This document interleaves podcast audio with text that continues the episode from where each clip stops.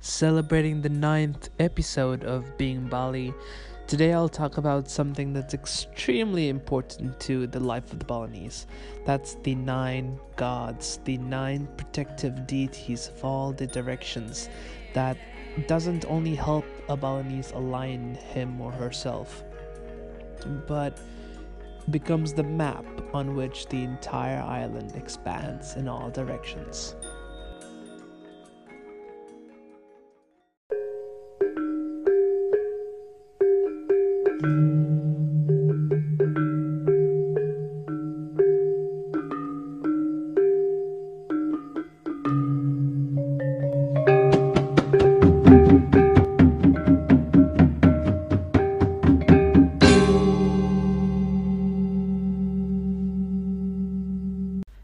In a previous episode, we covered that the Balinese don't necessarily have a typical northeast-southwest. Instead, they have Kaja, which is wherever the mountain is, usually north if you're in the south of Bali, and yes, in the south if you're in the north of Bali.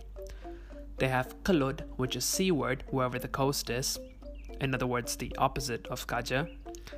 They have Kangin and Kangin and Kau are the only one that's quite constant. Kangin is east, wherever the sun rises, and Kau is west, wherever the sun sets. So these four directions, this is not all that exists. There's a whole other layer of divine directions called the 9 directions.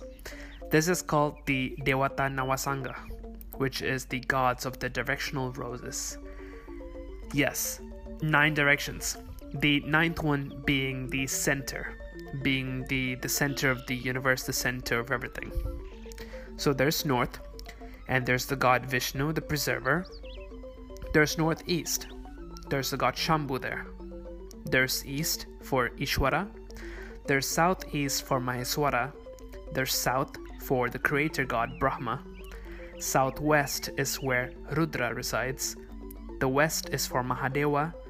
Northwest is for Shankara. And the center is for Shiva. Yes, there's a lot of names of Shiva. Vishnu is its own god. He's the preserver. Ishwara is usually known as the sun god. Brahma is the creator. But the others, namely Shambhu, Maheshwara, Rudra, Mahadeva, Shankara, are all names of Shiva, the destroyer. Shiva plays a very central role in Hindu Balinese everything because Hindu Balinese philosophy and theology bases itself a lot on Shiva Siddhanta, which is the belief of Shaivism, or the belief that Shiva is the central god, and Brahma and Vishnu are secondary and tertiary gods.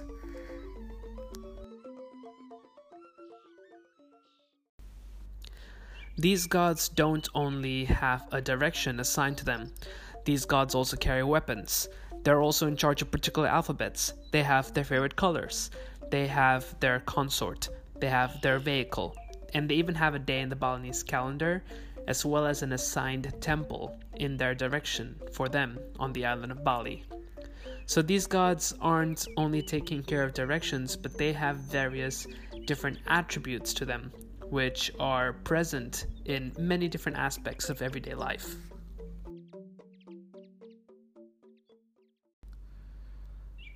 Looking at the map of where all the gods are and the elements that they represent, there are various different things to remember when we want to build something here in Bali.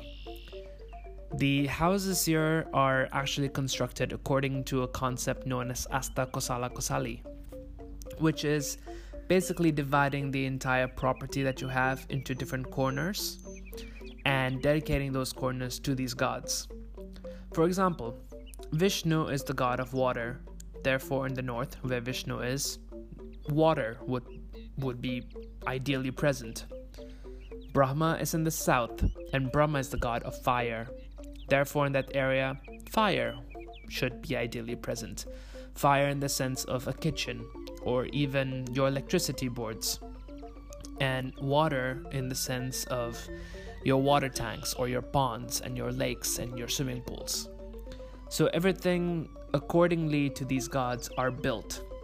in order to create harmony with them and to ensure that there's no disharmony within a small space such as your own home or your own compound. Similarly, temples are also built in such a way. Usually when one prays, one would face the northeast, or at least the east. The northeast, or the god Shambhu, and the east, the god Ishwara, are extremely, extremely important because the worship is usually done towards the sun, towards the rising sun. Therefore, the main altar, or the Patmasana, would be usually facing towards the northeast or towards the east.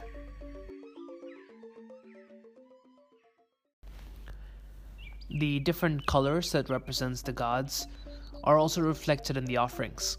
So you'd mainly have 9 different colors in most of the offerings. The color black, for example, represents Vishnu, blue for Shambhu, white for Ishwara, the pink for Maheshwara, the red goes for Brahma, the orange for Rudra, the yellow for Mahadeva, the green for Shankara, and 5 different primary colors would be for Shiva. So if you see offerings that are colorful, especially the Chanang Sari offerings or these little flower offerings that you see everywhere in Bali, these colors have a meaning and they actually form a sort of a compass, you may say.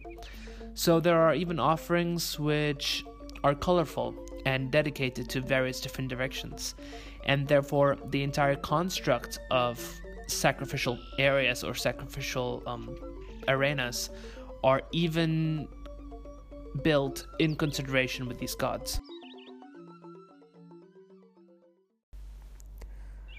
This is how we see the world without. This is the Buana Agung, or the larger scale of the universe, the macrocosm. This is the 9 gods that are protecting all the 9 directions. But that's not where it ends. Everything in the Balinese philosophy has an opposite. So you have the macrocosm, or the Buana Agung, and you have the microcosm, the microcosmos, the Buana Alit, which is the body, which is what is within. These 9 gods also live within the human body. Vishnu in the bile, Shambhu in the throat, Ishwara, the heart, Maheshwara, lungs. Brahma takes care of the liver, Rudra is in the intestines, Mahadeva in the kidney, Shankara in the spleen, and Shiva in the left chamber of the heart. All these gods exist in various different ways in the universe, but they also exist within us. What is without must also be within. And therefore these 9 gods are not only 9 directional gods, but these 9 divinities truly take care of every human being.